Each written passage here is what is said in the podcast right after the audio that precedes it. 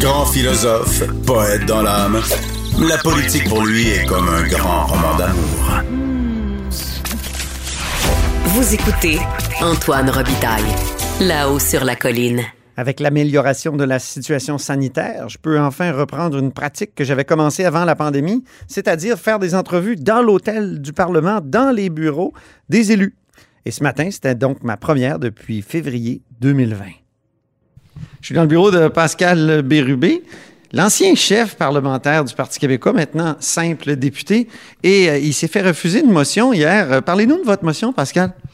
Essentiellement, on réalise depuis le début de la pandémie que c'est le bar ouvert pour les publicités gouvernementales. Imaginez, le gouvernement du Québec a dépensé ou consacré, comme on disait à l'époque de l'Union nationale, plus d'argent que toutes les provinces réunies et le gouvernement canadien. C'est énorme. Euh, on parlait de 133 millions de dollars au printemps. On peut s'imaginer que ça a augmenté. Donc, publicité gouvernementale qu'on pourrait imaginer utile pour avoir un meilleur bilan. Or, il n'en est rien. On a un lourd bilan en matière de décès, en matière de, de, cas euh, au Québec. Alors, à quoi sert cette publicité? On n'est pas capable de le savoir. On n'a pas accès au contrat. Et le gouvernement veut surtout pas nous dire qu'est-ce qu'il fait avec cet argent. En 2016, le chien de garde de la démocratie, le directeur général des élections, euh, il avait dit qu'il fallait trouver une manière de réglementer les publicités préélectorales et euh, un an avant le, vote en 2017, ben, il avait dit, ben, finalement, on fera pas ça parce que c'est trop compliqué. Est-ce que vous, d'une part, vous demandez euh, au directeur général des élections de reconsidérer cette décision-là, puis d'autre part, comment est-ce qu'on pourrait euh, encadrer les publicités préélectorales? Bien, ça s'apparente, euh, je dirais, à l'action du commissaire à l'éthique, c'est-à-dire qu'à sa face même, certaines publicités servent essentiellement à mettre en valeur le gouvernement du Québec. Je prends l'exemple de la production qui a été faite suite à l'annonce de la nouvelle mouture du cours d'éthique et culture religieuse qui devient éthique et citoyenneté québécoise. On voit une enfilade de, de ministres nous dire pourquoi c'est si important. Alors, il y a des coûts de production à ça, ça circule. La publicité sur le français, c'est pas innocent. Le projet de loi 96 va être débattu. Le gouvernement souhaite démontrer qu'il s'intéresse aux Français, s'approprie des cultures importantes euh, de la culture québécoise, l'évêque, euh, Jules Villeneuve, nommez-les, Vigneault. Alors, ça, c'est dans la publicité télévisée, hein, on voit ses visages. Sur la langue. Alors, le but, c'est de dire, votre gouvernement, parce que c'est toujours écrit, lui s'occupe de ça. Et les partis d'opposition n'ont pas accès à ces ressources, évidemment. Alors, c'est constamment de rappeler ça. Écoutez, il y a même un, photographe euh, qui suit les, les, ministres pour les mettre en valeur sur les réseaux sociaux. Ça, c'est quelque chose qu'on a découvert. Donc, il y a toujours une photographe officielle du premier ministre. Ça va. C'était le cas pour Philippe Couillard, c'était le cas pour Pauline Marois. Mais ils ont ajouté un autre photographe, fonctionnaire, qui suit les ministres un peu partout au Québec pour s'assurer d'avoir les meilleures images et les meilleures photos pour les réseaux sociaux. Alors, c'était un autre exemple. Il y a vraiment une, volonté d'utiliser les, les fonds publics pour tester plein de choses. Et là, je ne vous ai pas parlé des sondages. Il y en a abondamment. Donc, je n'ai jamais vu, moi, en 14 ans, de vie parlementaire, un gouvernement autant utiliser les fonds publics pour sa promotion ou pour valider sa popularité. Est-ce qu'il y a des firmes publicitaires qui, euh, qui en profitent?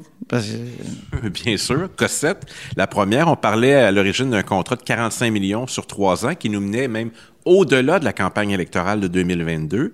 Les chiffres ont été ajustés. Le 45 millions est, atteint après quelques mois seulement dans l'année. Il faudrait vérifier encore une fois avec les chiffres qu'on ne veut pas nous donner.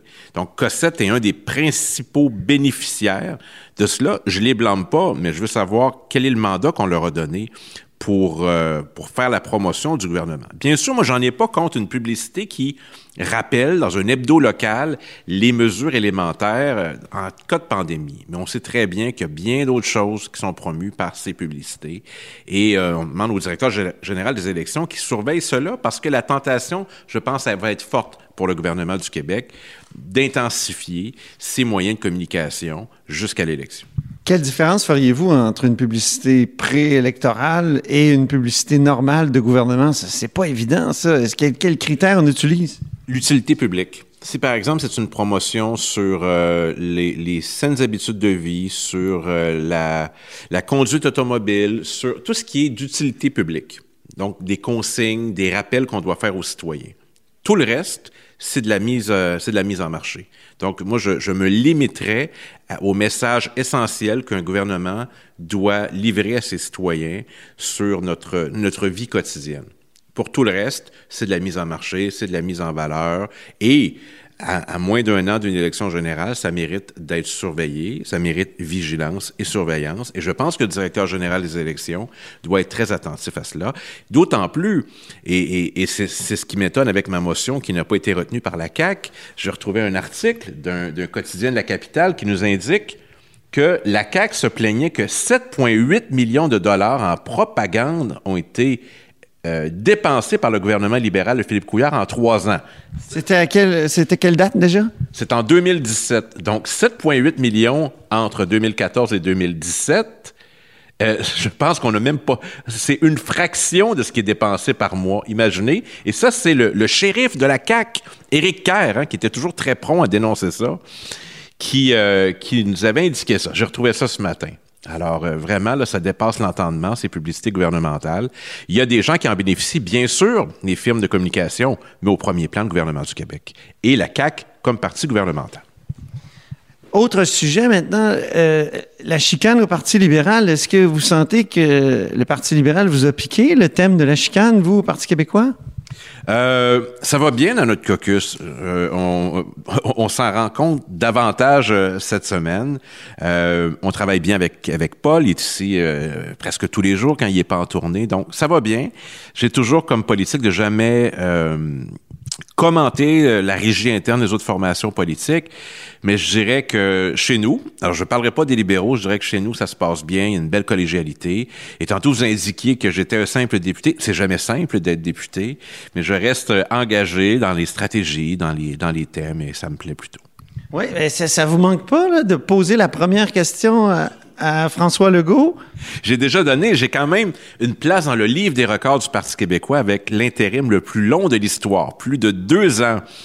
Euh, donc ça, c'est ça, c'est déjà beaucoup. L'idée, c'est d'être utile. J'ai pas besoin d'être en avant pour être utile. Je suis un des, des artisans de cette équipe et euh, non, ça me manque pas. Je l'ai fait pendant deux ans. C'était exigeant, surtout en temps de pandémie. J'ai collaboré, j'ai, j'ai posé des questions, j'ai fait choquer le premier ministre très souvent. D'ailleurs. Euh, euh, il l'a un peu révélé à la fin de la dernière session qu'on avait des communications. Je le révèle tout de suite là, pour pas qu'il y ait de scandale. Il nous arrive d'échanger ensemble parce que j'ai entendu dire que Gaétan Barrette n'avait pas averti sa chef qu'il échangeait avec le, cabinet du premier ministre. Tout ça pour dire que j'ai eu des échanges euh, houleux parfois, mais nécessaires avec le premier ministre. Et là, ben, c'est un nouveau ton. C'est Joël Arsenault et je trouve que c'est un excellent choix. Mais ça vous stressait, hein? Oui, oui. Ben oui, parce que c'est pas rien, poser des questions au premier ministre. Euh, euh, on est toujours un peu anxieux. Moi, je le suis naturellement, j'en fais pas de cachette. C'est toujours, toujours difficile pour moi. Je suis toujours nerveux, mais il y a jamais personne qui s'en rend compte. Euh, mes collègues sont très gentils avec moi. Au cours des trois dernières années, ils m'ont accordé le titre de meilleur orateur de l'Assemblée nationale dans une compilation qui est faite par un quotidien montréalais. C'est très gentil, mais ça me demande beaucoup d'efforts. Ça me rend très nerveux parce que je veux bien faire, parce qu'on est filmé, parce qu'on est regardé, parce que c'est le premier ministre, et que, je le réalise de plus en plus, il y a cette, euh, cet héritage politique que je porte, celui des, des, pionniers du Parti québécois, et je veux faire les choses correctement. Donc, je m'impose énormément de pression, et parfois, oui, ça me rend anxieux. Euh, vous avez dit, vous, que vous seriez candidat en 2022. Euh, avez-vous hâte que vos collègues en fassent autant? On m'a posé la question, j'ai répondu à plaisir 105.3, plus de musique, plus de passion, plus de country, c'est à Matane. Euh, bien sûr, mon intention, c'est de me présenter en 2022. Euh, je vais revalider ça en 2022 avec l'Assemblée d'investiture. Donc, c'est le souhait que j'ai. Mais mon souhait, c'est aussi qu'on soit davantage compétitif et je travaille là-dessus. Et dans ma circonscription, je ne prends rien pour acquis. Euh, mes collègues pourraient vous dire que chaque jour, j'échange avec des citoyens, je valide des choses, je parle à mes membres, je, garde euh, mon organisation bien, euh, bien huilée, bien optimiste pour 2022, mais je prends rien pour acquis, y compris dans ma circonscription. Mais vous faites, est-ce que vous vous faites dire, euh, par exemple, qu'on ne voit plus le Parti québécois ou que de toute façon, sa marque, un peu comme Catherine Fournier l'avait dit dans le temps, est, est, est, euh, corrompue d'une certaine façon ou est euh, peut-être que c'est pas le bon mot, là, et, comment je, me souviens pas comment elle avait dit ça. En tout cas, la, marque avait été affectée. Vous me permettrez de pas rapporter à nouveau ces, paroles qui m'avaient bien euh, attristé à, l'époque, qui m'attristent toujours. Ben, D'abord, quand les gens disent on vous entend pas, je veux dire, le gouvernement a la prérogative d'avoir ses conférences de presse en direct sur les chaînes euh, d'information continue, ce qu'on n'a pas. Alors évidemment, ça ne veut pas dire qu'on ne dit pas les choses, mais ça veut dire qu'on n'est pas couvert.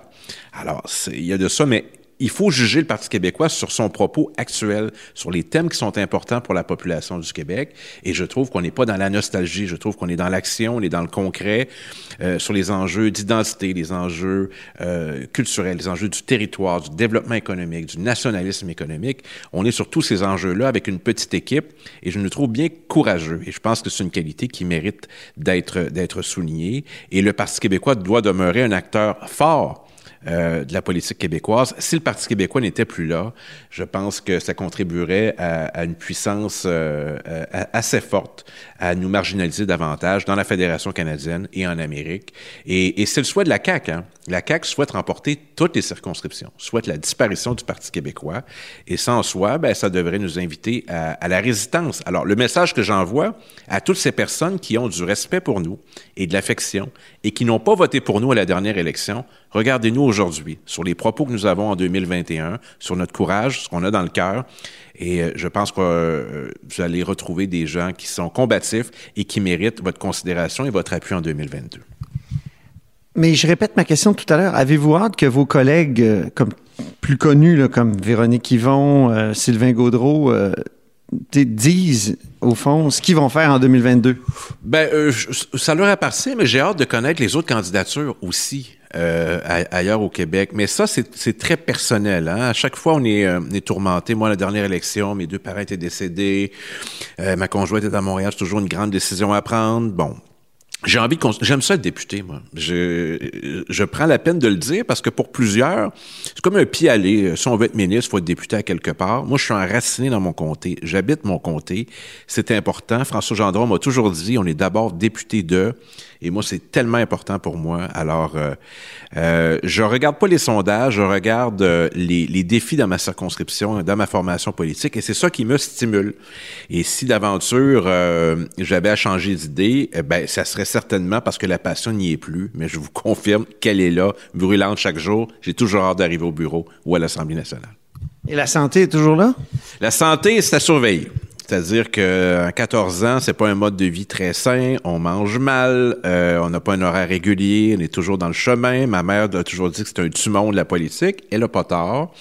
Donc euh, oui, j'ai eu des, enjeux de santé qui, euh, méritent, qui méritaient que, je, m'arrête un peu, qui méritent toujours que que je sois conscient qu'à 46 ans, euh, commence à, à, apparaître des signes parfois, mais sinon, sinon il n'y a rien qui m'empêche de faire mon travail.